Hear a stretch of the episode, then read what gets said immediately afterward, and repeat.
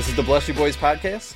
Bless You Boys is the home for the best, the worst, the indifferent, and everything else in between in Tigers baseball on the SB Nation platform. Um, I'm your host, Brandon Day. I'm a staff writer and editor at Bless You Boys, and with me tonight is Rob Rogacki, our managing editor. How's it going? Not too bad. Ready to go.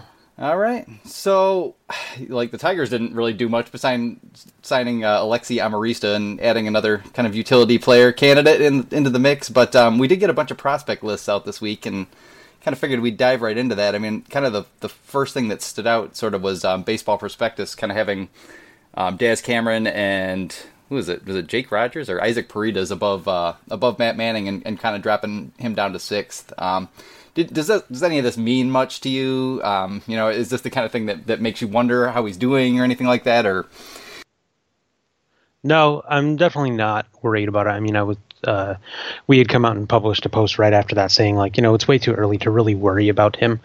Um, the the biggest reason the baseball prospectus had dropped him down was because they had seen a couple outings of his in I think it was like July or so, where he was down kind of in the 80s with velocity, um, and that type of thing is going to happen. Um, I kind of went back and found the actual reports that they had filed, and their top prospect guy uh, is based in New York or around that area, and so he's been to some of the you know New York Penn League stops quite a bit, um, and so Manning. I mean, I was kind of following along because he was tweeting about it all along, saying like you know he was excited to see Manning for obvious reasons, um, and then was a little bit disappointed when he had come out of that, and so they're kind of basing a lot of it on those couple outings without I don't necessarily want to say following up because it's so hard to, you know, keep track of every single start of every single player in this industry.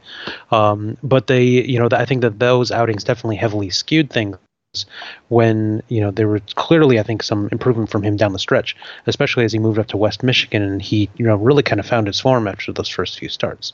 So definitely nothing to worry about yet. Um, obviously, Manning's you know a very very high risk prospect, especially for even for like someone coming out of high school because he's hardly played baseball at all and he's still kind of getting the basics down. Um, but this is a guy who you know can reach back for 97 miles an hour with little effort, uh, and that type of arm just doesn't come along very often.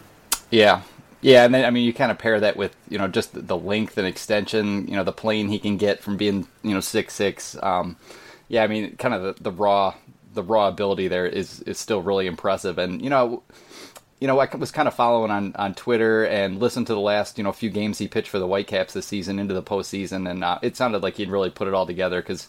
You know the you know the reports that were filed earlier in the year just didn't match up at all. You know to the guy we were seeing late in the year, like the curveball looked really pretty sharp. Um, he was just dusting people with the fastball, left and right. Um, I mean, I, yeah, thing- I mean, and even just like in in a vacuum, it doesn't make sense. Like, how would a guy who's throwing 85 miles an hour to the fastball, who doesn't have polished secondary stuff, be able to go out and strike out 10, you know, single A hitters in an outing? I mean, they're still in single A, but those guys can time 80, 85 like it's nothing. Obviously, when you get up to 95, they have trouble, but, you know, that kind of tells you exactly what was happening there. Yeah, it's kind of interesting just just the whole process of trying to evaluate, you know, you know, like you say, especially a guy who, who doesn't really have the experience a lot of other prospects come with. Like so many of these guys are, are used to kind of pitching showcases even when they're in, in high school. You know, there's kind of an awareness of when the scouts are in the stands and when you when you need to show out and this kind of thing. And I, it just does, you know, it just feels like you know that none of that has anything to do with you know with Matt Manning's progress at this point and you know yeah you, you, know you might see a might see a start or two still even even this year where he's wild or the mechanics are off and stuff but when you see kind of kind of the you know the ceiling starting to starting to form um, when he's really going good um, it, it's still you know pretty plainly obvious why the Tigers took him where they did um, full disclosure, I just got off the phone with Matt Manning actually and was, and was talking to him, um, and he had a couple interesting things to say. Um, we'll have a post up, you know, should be tomorrow on that. But you know he was he was he was basically saying the same thing that he's he's really like dead set on on throwing strikes and and kind of perfecting his mechanics. And that was a lot of what was going on in July was was him just kind of trying to dial all that in. Um, and that he's also you know they've also kind of had him working on changing speeds and, and trying to pitch with less than his, his full fastball. But um, yeah, he was you know he was kind of chuckling that you know he knows he can reach back for 97 whenever he wants to, but that's kind of you know not that's throwing and not pitching. And he was he was definitely talking about you know really wanting to focus on becoming a pitcher. So yeah, I mean, they kind of get to mold this guy from the ground up. I mean, you get basically like your perfect specimen in terms of like a physical guy that you want to be a starter. I mean, he's got the same build as you know, basically a Justin Verlander, uh, and you get to kind of build that guy up from the ground up. And it'll be interesting to see a how well the Tigers are able to do that, and b kind of what the finished product ends up being. You know, if he does pan out, I mean, this is a guy who has that type of ceiling. He can be a true number one starter. He has the highest ceiling, I think, of any arm in this in this farm system. Um, he's just you know so far away from that right now that he's just such a high risk high risk as a pros as a prospect. And I don't blame Baseball Prospectus at all for dropping him down that low. Um, you obviously have to go on what you see as an evaluator. Um, they just kind of you know seems like they saw some of the wrong stuff. Um, you know, and, and it could also just been fatigue at that point too. I mean, this is first full season of pro ball, um, or his first season of professional ball, not even a full season yet. Um, we're probably going to see starts like that next year, especially if he goes in, you know, right at the start of April to West Michigan. So there's going to be a lot of bumps along the road, but hopefully he comes out of it in the end, uh, you know, in the in the Tigers rotation. Yeah, for sure. Yeah, and I mean, I, I, don't really think there's anything particularly to worry about Matt that you know that wasn't there, you know, from the beginning. Just just the rawness, but it, it is kind of an interesting case, just because it, it kind of illustrates just how hard it is, um, you know, to cover prospects, you know, effectively, and, and to see these guys enough to really to really get a good, you know, a good grasp. Um, you know, I, I kind of mentioned to him that you know, I think it was baseball prospectus kind of mentioned that they'd seen him kind of throw a fastball with with cut action on it, and um, you know, from his perspective, that was just a bad fastball. You know, it was just a fastball that you know just he just didn't have his mechanics sharp. You know, re- you know, didn't release it out in front or something, and it, and it just kind of backed up on him. Um, and if you see that a few times, you know, it, it's just really easy in one viewing or two viewings to mistake that for for something that you know the Tigers are trying to work on. Um, it just you know I just thought the whole the whole kind of little arc there was was sort of instructive about how hard it is to cover prospects. Um, the other thing interesting he met thing that he mentioned was that um, I guess Jorge Cordova, um, the pitching coach for the Whitecaps last year, showed him a split changeup, and they kind of moved him away from a circle change, and he just felt way better with that, um, and was getting a lot of lot more down action. Um, and as long as he keeps his arm speed up, he's you know he's got such huge extension that that pitch should play pretty well. So that was kind of an interesting tidbit he threw in there as well. Yeah, you have to be interested in seeing how that affects like his elbow. Apparently, like a split change can be a little bit more strenuous on that. Um, but if they're able to, you know, keep him healthy, that's definitely a great pitch for him to develop. He needs that third pitch right now, along with the fastball. And what's he throwing? Kind of like a spike curveball. Yeah, right now, and still a spike. Something like that. Um, we'll see what that ha- what happens with that going forward. Um, sounds like that pitch isn't always. Um, you know, not a lot of people were teaching it, but hey, if it works for him, you know who's who's to change it really. Yeah, it's interesting because yeah, I know Keith Law was kind of you know of ESPN was kind of on about the the spike you know curveball grip last year um, in a couple articles, but um, you know then again you know you look at guys like Corey Knebel um, that you know there's I think Lance McCullers as well throws like a really hard you know spike curveball you know like in the mid in the mid 80s and that yeah one that we saw how many we saw what how many times in a row during the playoffs no, it was like 20, 25 or something, and they still couldn't do anything with it. So, yeah, it's funny, you know, like these trends can kind of happen where, you know, I've, I've been kind of reading, you know, that the sinker has kind of been getting hit more around the league over the past year or two as, as all these kind of guys are trying to, you know, take a little bit more of an uppercut swing at it. And, um, you know, maybe that switches things back to the point where it's, you know, the, the high fastball and the, the curveball is, is more the dominant combination than the sinker, mm-hmm. sinker splitter or sinker slider. But yeah, it's just interesting kind of the way those trends kind of work. Um, obviously for a pitcher, they've just kind of got to take what works best for them and, and kind of roll with it. Um, was there anything else um, on that baseball prospectus list that kind of stood out to you, um, or Keith Law's list? Actually, um, you know, he, he had Daz, Daz, Cameron ranked in the top 100, which I yeah, think, obviously kind of that's kind of the big that's kind of the big takeaway there is to see Cameron in the top 100 of that list. Um, it'll be interesting to see where he lands on baseball prospectuses. I don't think he'll be in the top 100 there, but he may be kind of on the outside looking in for that. Um, you know, it's it's just great to see uh, him kind of getting some love too. Um, you know, I took a look back at some of his numbers uh, last year, and he was just a monster towards the end of last season. And in the second half, uh, at single A ball. Um, you know, it really kind of reversed all of the concerns that people had about him heading into the 2017 season. Um, you know, obviously he doesn't have quite the tools that his dad did, uh, especially not the power and the speed, but he still could be, you know, a plus defender with, you know, some solid speed on the bases. Uh, it sounds like he has great instincts, which you kind of expect from a son of a major leaguer.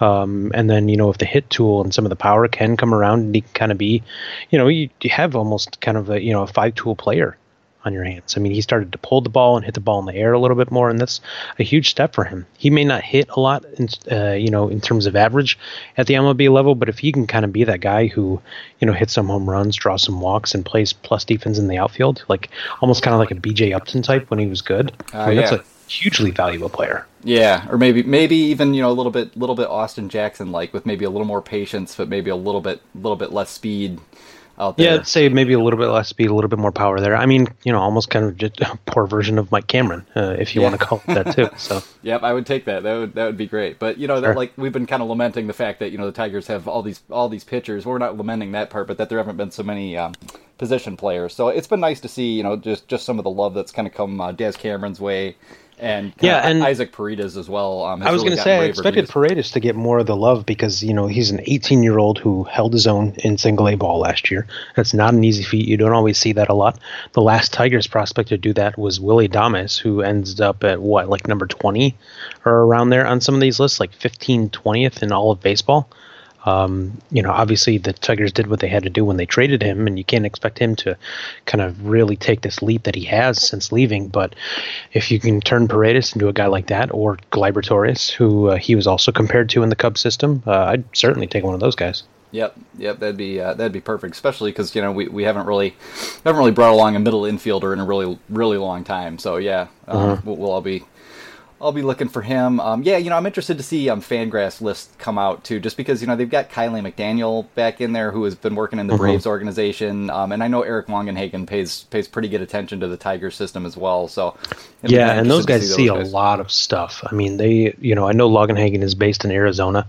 Um, you know, that's kind of been another thing, interesting thing about following some of these lists too, is kind of knowing where some of these guys are based and being able to kind of pick and decipher which events they're seeing um, is always kind of an interesting component to this too. This is really kind of the first chance we've had to really pick apart some of these like prospect lists because the Tigers haven't really had prospects since prospect list became a thing yeah. about 10 years ago. Um, and so it's kind of interesting to be on this side of it and, you know, figure out where they're getting their reports from and, you know, what events they're seeing and stuff.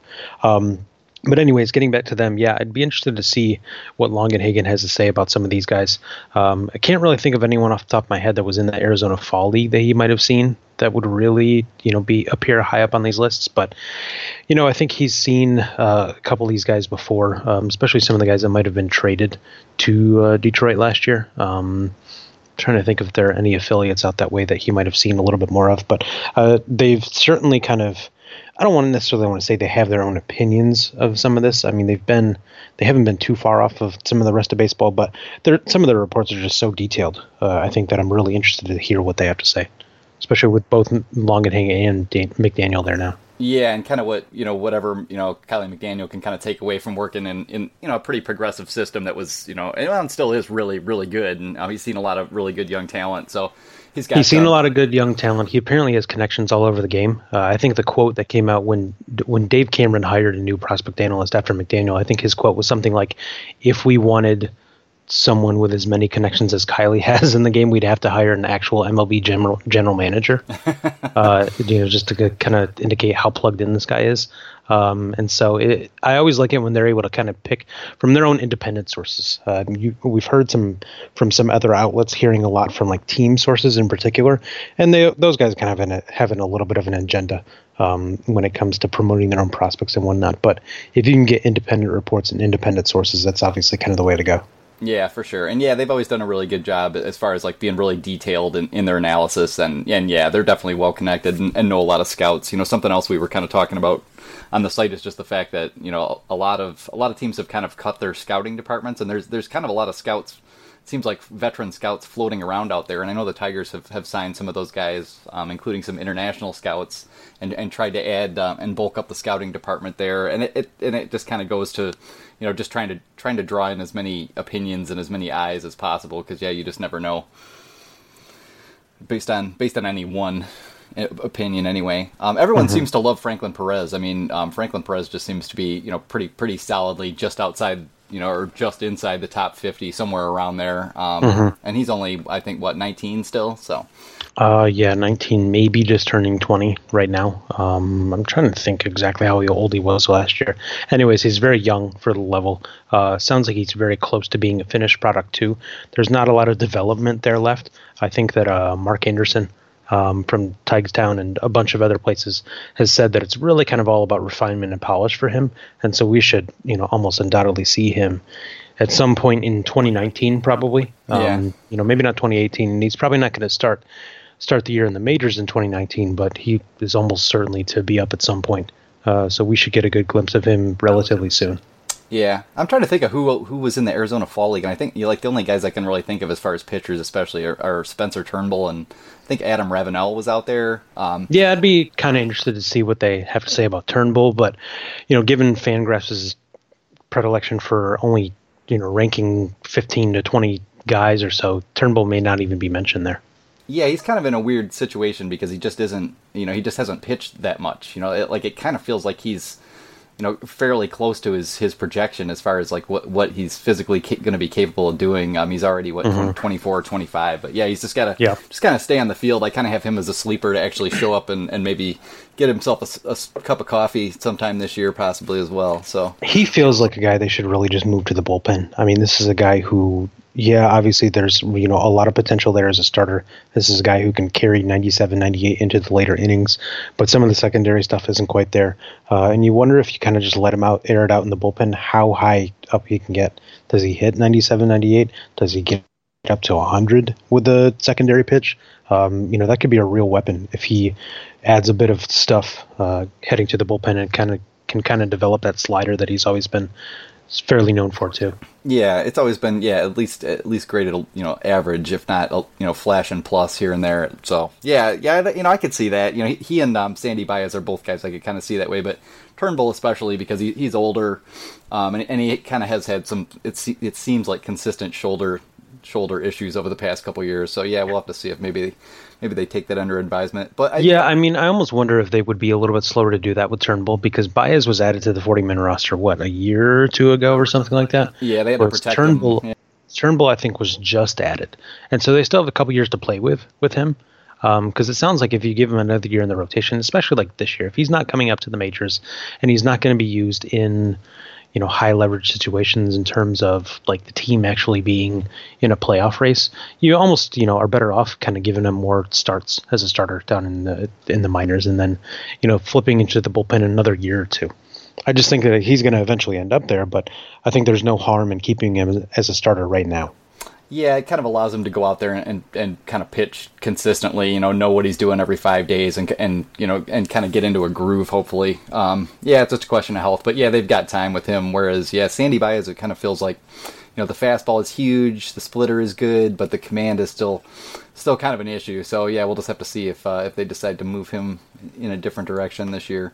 Um, you know, overall, um, I mean, I think what I'm thinking is just that compare obviously we, we didn't have the prospects that we have now but it's interesting to see the different takes on on who is top 100 and it really feels like you know you could you could basically take four starting pitchers Daz Cameron and Isaac Paredes and even you know um, Christin Stewart was on I think Keith Law's list right at the very bottom of the top 100 um, even last year. So it just kind of shows the, the depth like yeah we don't have any um, top 30 you know like oh this guy's an absolute blue chipper type type pitcher or or position player just yet but the depth thumb is it, you know even in that kind of mid tier is really pretty good now. It feels like they have maybe three or four that could go in the top 100, and then like another four on top of that that would go from 100 to 150. Yeah, even Jake like it feels like kinda, a lot yeah. of those guys are kind of sitting in that range. And I know that John Sickels, uh, minor league ball, does a top 200 every year. I think. Um, I'm really interested to see where some of our guys landed that. I mean, you could have as many as you know if you include Stewart too. You can get up to like eight guys, nine guys, maybe in like that top two 150 to 200. Yeah. Yeah, even Dawel Lugo is kind of getting you know a little more love from some from some at least that than I kind of thought. You know, he's kind of showed up um, you know around round ten for some some observers. So he was up to seven on Tigstown, I think. Yeah, they were really high on him. Yeah, they're really high on him, which is nice to see. Um, they're kind of the ones leading the charge, saying that the transition to second base is going pretty well for him, which is nice to see.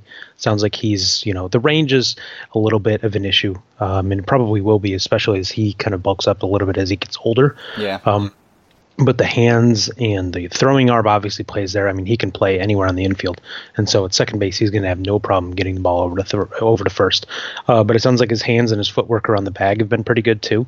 I mean, this is kind of a guy who was, you know, still kind of hacking it as a shortstop, uh, even getting into last year. Um, so, you know, if he can handle second base capably as a defender, uh, maybe develops a little bit more power I don't think that the plate discipline is going to develop quite too much, but if he can at least, um, you know, kind of be a little bit more selective and drive the ball a bit more, I mean, that's a, you know, a solid guy to have. Maybe not, you know, a hugely valuable player, but someone who can at least carry their own weight for a couple years, uh, and then you know maybe develop into kind of that lower division starter on number six and number seven, uh, Jonathan Schoop type.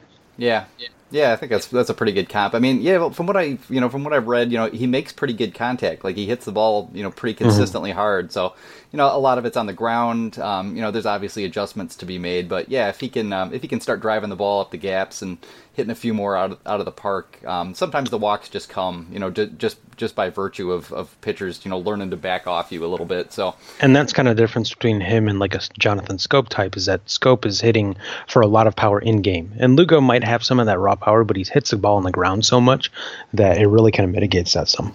Yeah, Yep, and you know he's he's kind of got a stiff, you know, lower half. I, you know, I know uh, Emily Waldon, our buddy over at the Athletic, and a few other people have kind of mentioned um, that, that that's something that they're trying to work on with getting a little bit more leverage out of his legs. So yeah, there's there's at least there's um there's a raw product to work there that's that's still you know pretty valuable and maybe maybe a little better than people thought. Um, you know when the JD Martinez trade went down, obviously we weren't none of us were super super stoked on that trade. Um, I'm not really sure what you could have gotten for JD Martinez that would have made anybody happy to see JD Martinez traded and and gone, but um, no, certainly not. I mean, I would have liked to see if they could have picked up uh, Anthony Banda, a lefty who was their top prospect at the time, yeah, um, who too. ended up coming up later in the year, but it sounds like he they just weren't going to be able to pull him. And so, getting a guy like Lugo, you know, if he turns into something at the major league level, if he's a starter for a couple years, that's a you know a pretty solid return on that. And then you have two other guys in Alcantara and uh, Jose King down there who could eventually turn into something too.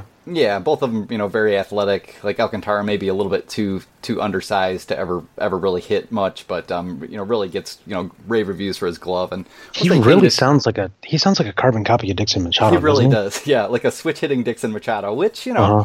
You can have one of those guys on a on a playoff team down the road, and, uh, and and that's a pretty valuable guy to have. So, so yeah, it's just really a question of like hitting these next these next two drafts. I mean, um, we've we've talked about this enough on the site, but you know that that's really for everything that's gone on over the past year. Um, you know, the draft this year is is really job number mm-hmm. one. So yeah, and I did see Al Avila's comments today that they were already kind of getting ready to convene on uh, on like sort of early assessments of who they want to take number one. So they're yeah. they're definitely on that, and obviously they realize how important it is.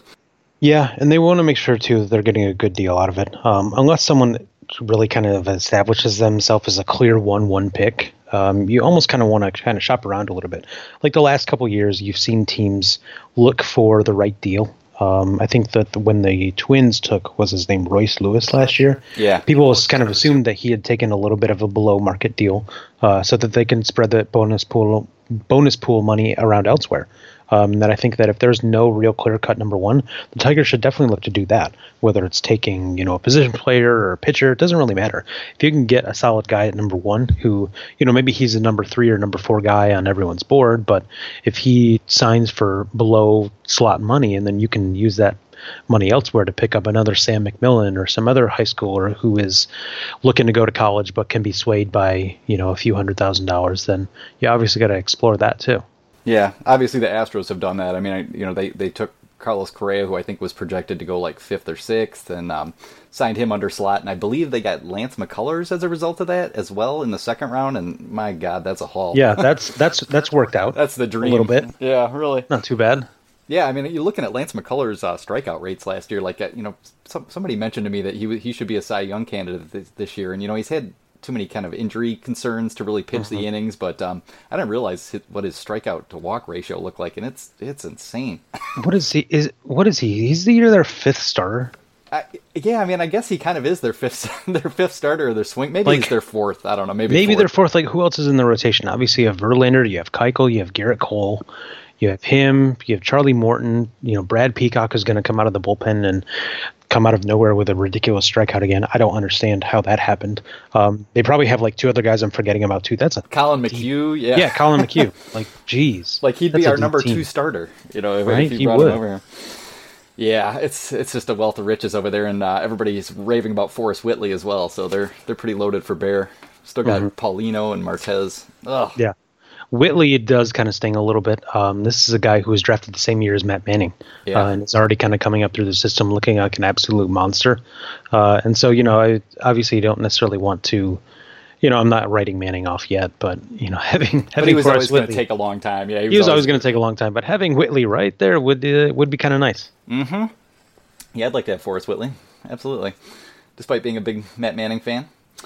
So, all right, well, you know, we'll, um, you know, we're going to be putting out um, at Bless You Boys our prospect list um, sometime in early February, and we'll be covering the prospects, um, you know, extensively all year. Like this, you know, this is a huge push in, in terms of the coverage now, mainly because it's the most interesting part. Yeah, of the time. I was going to say, like, this is the part we want to talk about the most. Yeah, this is what so. we're most into. But um, for the time being, yeah, we'll, we'll leave it there. I wanted to ask you um, about the piece you wrote about the MLBPA, um, the Players Union, and Rob Manfred regarding the pitch mm-hmm. clock. Because um, Manfred obviously is pushing very hard to put the pitch clock in play this year. They had it in the yeah. minors last year, mm-hmm. and it sounds like you know Tony Clark is is at least trying to hold a line there. Um, mm-hmm. You want to go into that and, and yeah, just kind of kind of break down what you were talking about in that.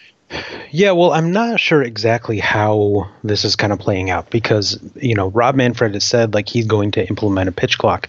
And apparently there's something in the CBA that allows him to basically make a rule if he's given the MLBPA a year's worth of advance. Uh, and they had talked about this last year. And so it sounds like, you know, he has given them that year year's notice. Uh, and he can kind of just come in and say, like, okay, we're doing a pitch clock now um, whether the MLBPA likes it or not. Now, obviously, they've come out against it, um, but I argue that they should be doing that because they've kind of lost so much ground in other areas over the last uh, you know couple rounds of negotiations, and especially in terms of like.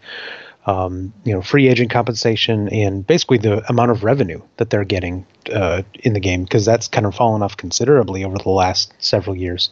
Um, and so, you know, obviously they're still making money hand over fist, but I mean, you know, the owners are making Scrooge McDuck levels of money right now. I mean, they're literally like swimming in their piles of gold coins. And no one uh, wants to sign free any big free agents. And no one wants to sign any big free agents. So between, you know, teams getting smarter and realizing how inefficient free agency is, um, as well as the, kind of the influx of money in the game that has really kind of left a lot of people upset. Um, both the players. And it sounds like the, players had kind of argued, especially in this last round of CBA negotiations, that it was almost like more quality of life stuff that they were after, like you know extra off days and you know a chef in the clubhouse and things that sound stupid to us, but like if you're doing that every single day um, you know, they're they're important things, and especially like if you're doing that every single day and still making fifteen million dollars a year, like what's that extra few million compared to you know having you know just a better quality of life over the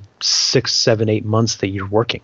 Yeah, and you're you know you're I think it can be easy to, for people to forget that you know players aren't in the army. You know, like half the time they're you know some of them at least are very wealthy people living in you know nice places and then when they're on the road all of a sudden you're traveling with the team and you guys are all packed together and on a very strict schedule um, so yeah you know you know asking for a few things to sort of kind of make that easier on them or you know make their quality of life better while while kind of going through some of those long road trips and stuff like that all makes sense it's just that kind of while they were getting those things the you know the I don't know. Basically, you know, it just felt like the owners were kind of going out the back door with uh, with with the loot as far as um, getting you know the sal- the salary tax, you uh-huh. know, the, yeah threshold, you know, kind yeah, of changed. And, and that's part of it too. Is that rates. that threshold, the the tax rates and the threshold have become a little more severe, and so you have all these big money teams trying to get underneath it.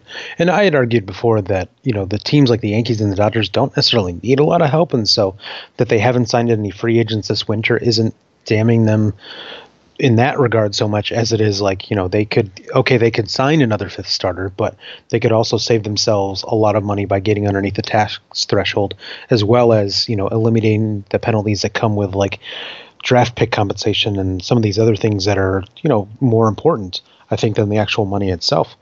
Um, and so you know it's it's tough to see like especially like a team like the giants in particular i'm thinking of that they're trying to get underneath the tax threshold um, and stay under that when they could really use another piece they could really stand to go out and get another starter, whether whether it's Darvish or someone a little bit lower down the pole like Lance Lynn or Alex Cobb. They really need a starter, yeah. um, but they're not going out and doing it because of this tax threshold. And I think it's ultimately hurting players more than it is helping increase parity across the game. Yeah, it just it it it does kind of feel like it's resulted in more more have and have not than than actually kind of you know kind of brought the, the two sides together. Um, some of that though, you know, I, again, I, you know, I think people have to just look at it honestly and say, you know, teams are just getting smarter, and even the teams that you know are, are not spending very much money, they're doing that for reasons. Um, you know, the Astros just kind of showed what what can happen if you just don't invest in your team at all for a few years, collect all the top draft picks that you can, and then you start spending, and you've got like the, the whole pump primed to use a Donald Trump coined expression. but uh, you know you've got all this stockpile of prospects, and then you you know you, you can start spending if you want to. You can make the deals that you want, and it, it just feels like there isn't that much incentive to be a team that's that's sort of a 500 team that maybe has a shot. You know, the Giants are kind of a unique case because they're you know they're getting older, and this is kind of their last gasp. So spending some yeah. money, you can kind of see that, but they still need an outfielder as well um, as a as a pitcher. You know, they got Austin Jackson, but they apparently don't really want to start him as their center fielder which still leaves Lorenzo Cain out there just staring him in the face, as far as I can tell. Yeah, I'm interested to see what the Giants do. They have a prospect named Steven Duggar right now, who is kind of their center fielder of the future. They're hoping um, this is a guy with, with uh, what sounds like a plus glove. Uh, the bat maybe not may, might not quite be there, um, and it could be a platoon situation between him and Jack Jackson in center because he's left-handed. Um, it could be that they want to leave him down in the minors. I've been reading a lot of Grant Brisbee lately because he's brilliant. because uh, so this is how I know. This is how I know all of this. Um, and so the you know it's interesting to see you know that I think the Giants are playing it right with Jackson and kind of using him more as like a super fourth outfielder, as Brisby has said. Um, because in particular you have a couple of older guys in the corners and a couple of guys in the corners who are going to be playing new positions in those corners.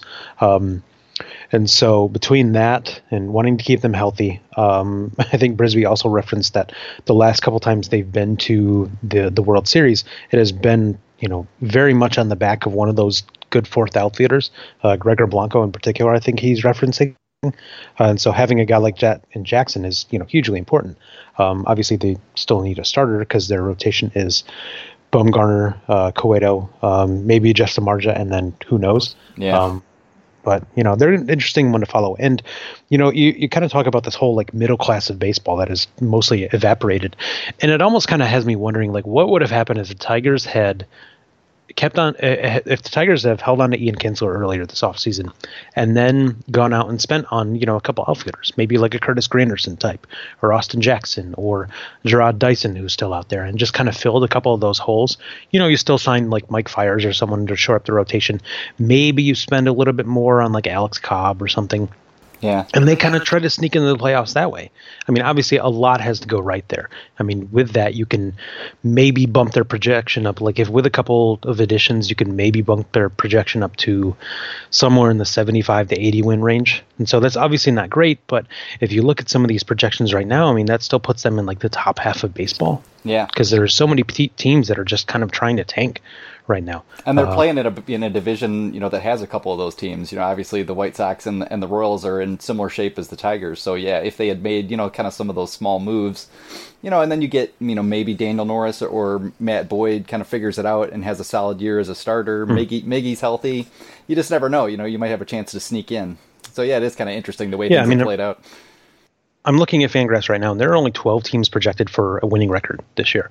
And obviously, projections are, you know, very conservative, but, and you have another few teams that are kind of right around the 500 mark, but only 12 teams projected to go 500, whereas you have probably just as many that are projected to win about 75 games, if not fewer. Um, and so, you know, if you could kind of sneak into that area there and just, you know, do something, maybe you get a little bit lucky, then you get into playoffs, and then who knows what happens. Uh, obviously, it's a long shot, but with what little they got in return for Kinsler, it almost kind of, you know, it does kind of make me wonder, like, what would have happened if they had done something like that. Yeah, yeah, because uh, it would have made the season fun at least. I know that, that's it. You know, it's it's always hard to tell if there's any real there's any real reason to do that, or if it would just be you know a, a lot more entertaining to watch rather than kind of having the fans come out to to watch. Yeah, what what looks like a team that might be okay in the first half, but is probably going to keep trading players and very likely kind of stumble down the finish the way they did this year. So. Yeah, I mean, and that's fine, but like at the same time, like you're kind of giving it a go I think people would feel a lot better about the team. You'd probably get more people at the ballpark. Certainly more people at like Tigers Fest this weekend because of that. Um, and you know maybe you sneak in, maybe you still end up in the same place. You know, it sounds like the worst case scenario for that would be like you end up with the number five pick instead of the number three pick in next year's draft. Um, you know, because with that you're not giving up big prospects. I mean, maybe you could have gone out and topped the deal that landed Andrew McCutchen and in uh, San Francisco or something like that. But even with some low cost free agent upgrades, especially with the way this market is played out, um, this could be just a little bit more competitive of a team that hasn't uh, impacted the team's ability to rebuild at all. I mean, yeah, you have a couple outfielders you could get sneak in there for some playing time, but I don't think that Gerber and Stewart are really going to be affected too much if they go another year in the minors without seeing much major league action. Yeah, and as we've seen, you know, you, you almost always need a, a, few guys to come up and fill in at some points anyway. So it, it still wouldn't be, you know, too onerous to get them a cup of coffee somewhere. And, you know, Ashley and I talked about this on one of the first episodes. Just that it is kind of funny to look at the Tigers farm system right now and think what players we could we could actually trade for. Um, you know, there is enough depth there to get get a piece that that could help you um, down the stretch. Should the Tigers get to you know J- July and kind of be still kind of hanging around in there. So yeah, it, it's just kind of interesting just an just a hypothetical, and maybe it's just our just our way of kind of squirming out of having to kind of focus on the fact that the, that the team is not going to be good. It's it's it's going to be a bit of a rough go. So. Yeah, I mean, they're hey, they're still projected to finish third in the, the division right now. So I, would I'd be stoked just just to put down the Royals. You know, I know everybody wants the number one pick and all that, but you know, we've got the number one pick this year. As long as we're picking relatively high the next couple years, I don't I don't really think that's something we need to be. We don't need to actually like desperately tank. I don't think to uh, to turn this thing around, assuming the uh, Tigers know what they're doing and get a little lucky.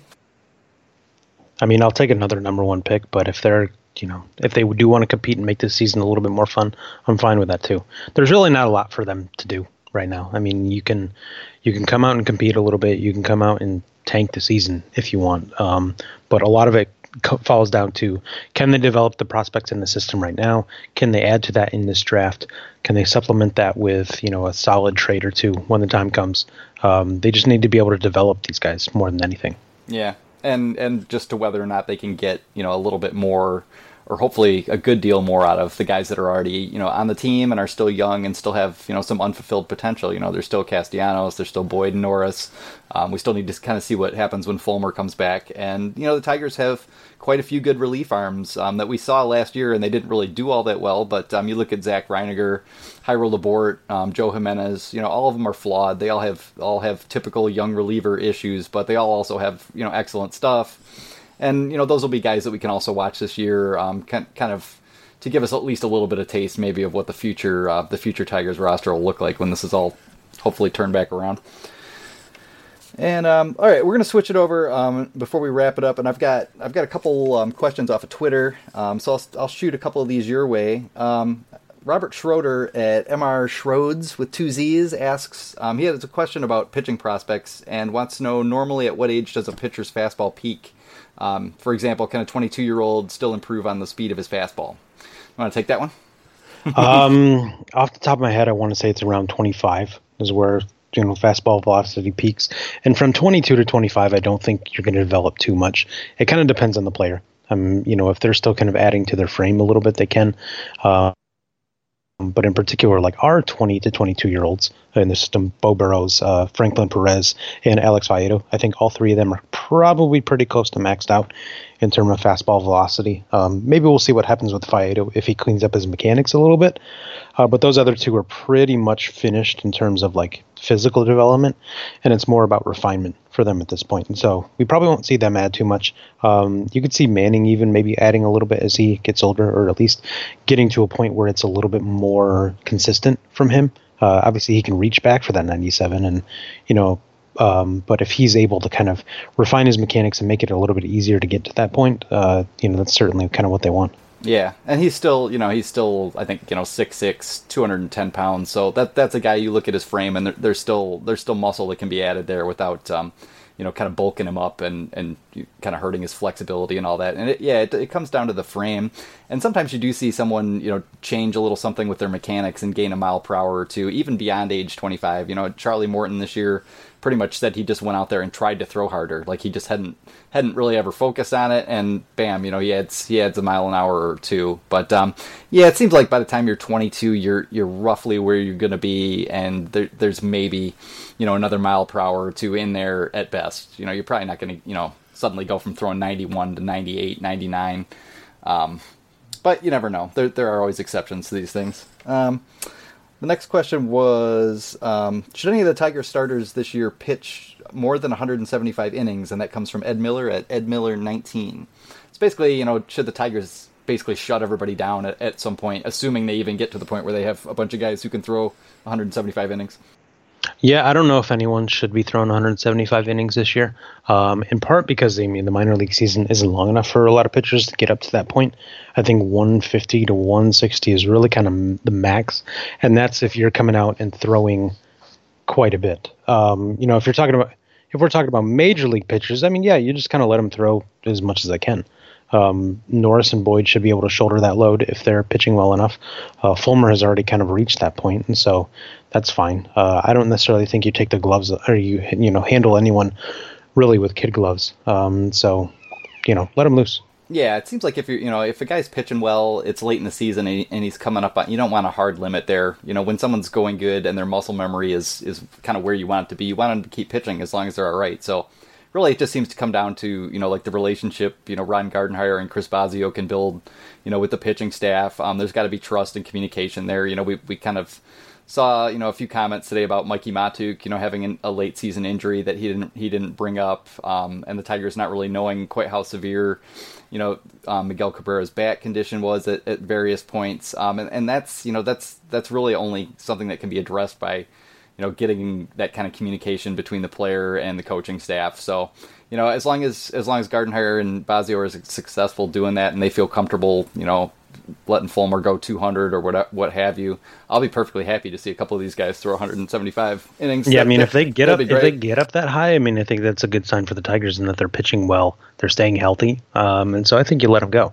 There's also something that kind of building up some of that stamina over a full season to be able to shoulder that load. You know, 175, 180 innings is kind of the precursor to getting up to that that 200 inning mark. You don't want a guy shutting down at 160 and then going up to 200 immediately the next year. And so, I don't think there's any any real harm. You know, as, as long as you're paying attention to everyone, of course, um, there's no real harm in letting them go past that 175 mark. Yeah, yeah, I don't think there's any reason to have a hard, hard kind of cap either. Um, Paul Sebastian Oz um, at P underscore Sebastian underscore Oz with two Z's asks, um, who are the five, you know, the five guys most likely to make their MLB debuts as Tigers this year? Which is kind of a kind of a fraught question. Um, he he actually already mentioned kind of some of the big ones like Bryan Garcia, Gerber, and Stewart.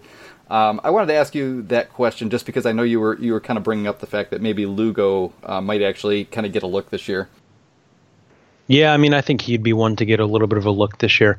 Um, you know, obviously the Tigers are a little bit thin in the infield, and I think that if he hits well in AAA, they'll probably bring him up at some point, even just to let him get his feet wet, or especially if Jose Iglesias is traded. I mean, there's not much harm in, like, let's say Iglesias gets traded at the July deadline. There's not much harm, you know, if Lugo's hitting well, to bring him up for August and September and let him hit a little bit and see see how it goes. Um, and so I think he'd be one. Obviously Garcia, um, and uh, probably a host of other bullpen arms will be coming up too. Uh, we could see Mark Ecker. I know there's another one that a couple of people in our site have been uh, relatively high on over the last few years. Um, Uh, I'm trying to think of any other relievers because a lot of them made their debuts last year, in like Labourt and some of those guys that you didn't really expect, and um, they had quite a few, a few, come through. Yeah, and a few minor league signings like Kevin Comer, Mark Mark Montgomery. I'm not sure if those guys pitched in the majors yet, um, honestly. So you never know. You know, we're not expecting a whole lot out of those guys, but mm-hmm. possibly one of them. But when you see like Labourt and um, you know and and Jimenez and some of these guys move all the way from the Florida State League um, and make make their major league debut debut last year. It's really hard to guess. I mean, you can go all the way down to, to A ball last year, and you never know. Someone might uh, might just take off. You know, if somebody's command like Eduardo Jimenez or you know Gerson Moreno figures it yeah. I was going to say Moreno could be one that could make his a debut this year. So yeah, we'll, we'll see. Yeah, we'll have to see. You know, there's a, some of the college starters too. I think you know you could see Turnbull or maybe Tyler Alexander if they're going well, but in general, um, the big prospects you're probably still not going to see till next year at the at the earliest. Um, the last one was from Field Diamond, and this question is just evil at this point. But how many wins for the Tigers this year? Um, just give me your best your best guess at it right now. What did they win last year? Sixty four. Yeah, I think it was. 64. I mean, I think this team is going to be better. I think just by like pure dumb luck, they'll be better because they were fairly unlucky last year, both in terms of injuries as well as in terms of like their Pythagorean win expectancy. I mean, they were about like six or seven wins shy of what they should have been, and so I mean, between that, some of the you know kind of development, maybe the bullpen being a little bit better, I could see them sneaking up closer to seventy. Yeah, I'm I'm gonna. I think I said sixty nine when Ashley and I talked the other night, and I I'll just take that nice number and stick with that because I still think I, I agree the Tigers will probably um, look better than some are expecting in the first half, but I still think there's a chance like some of these guys could get traded, and you never know if um, you know maybe somebody finally just kind of ponies up and comes after Michael Fulmer really really hard at the deadline um, that might be something that kind of kind of undercuts, you know, what, Actually, what kind of win total. I'm gonna revise mine a little bit. I'm gonna say like 74 because I think they're gonna come out of the gate relatively hot.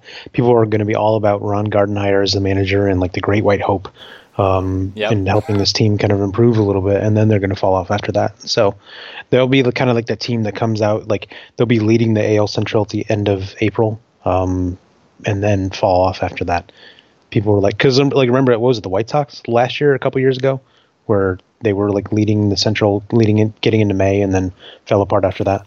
Yeah, that's kind of what I I think the Tigers are going to do that this year. Yeah, and they've kind of had a history. Um, you know, there's a lot of new faces and stuff, but it seems like every year under Brad Ausmus's tenure as well, like they got out to a pretty nice start, at least the first few weeks, um, and then just kind of yeah, kind of just fell apart from there.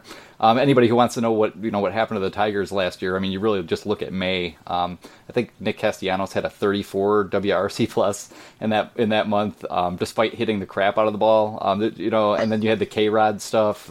And that was the month. That was the month that we had pointed out. You know, going back to whenever the schedule came out in 2016. I mean, they had I want to say like 28 or 29 games in 31 days, and like eight of them were at home. Yeah. And so we circled that like right away and said like this is going to be a problem month. And at the end of it, you know, I actually was relatively optimistic. You know, I thought that they had gotten through it for the most part, and they kind of kept their heads above water. Um, I think they had one series down in Houston. Yeah. Uh, coming out of that, and then like in June, it all fell apart. They went on that road trip and just stunk up the joint. Yeah, west, um, yeah, they were bad Seattle. at home too, and so I think June more than anything is what killed them. That should have been when they had kind of taken a step forward and you know gotten back above 500 and into contention, and they just fell flat. Yeah, there was just it just felt like there was just some bad juju going on there. You know, there was there was some contention in the clubhouse or something, and yeah, and just some guys, you know, just just struggled that month for whatever reason, and um, they they could never pick it up. I know Ian Kinsler just tanked that month. Um, Verlander was struggling, um, walking people left and right, and um, yeah, they just never turned it around. I think the, the season kind of ended on that West Coast trip where they finished up against the Padres and and got swept, I believe, and and lost just about all three of those games in the late innings. Like had it really that's hold. really kind of felt like where they lost it. Yeah, yep, it was ugly then. So. All right, um, that's enough questions for the week. We're going to wrap it up, and we will be back um, next Tuesday with another episode. And I want to thank everybody for, for joining us tonight. And check out check us out on Bless You Boys. There's a lot of new coverage coming up. We've um, We've got a lot of stuff on the prospect list that have been released over the past week. Um, we'll keep talking about that. We'll have our our own coming, and I've also um, I've got that interview with Matt Manning that I'll be transcribing hopefully tonight, and I will have that up on the site for you guys tomorrow. So Rob, thanks for joining me. Have a good night. Talk to you. Thanks shortly. for having me. Yeah, no problem, man. Have a good night.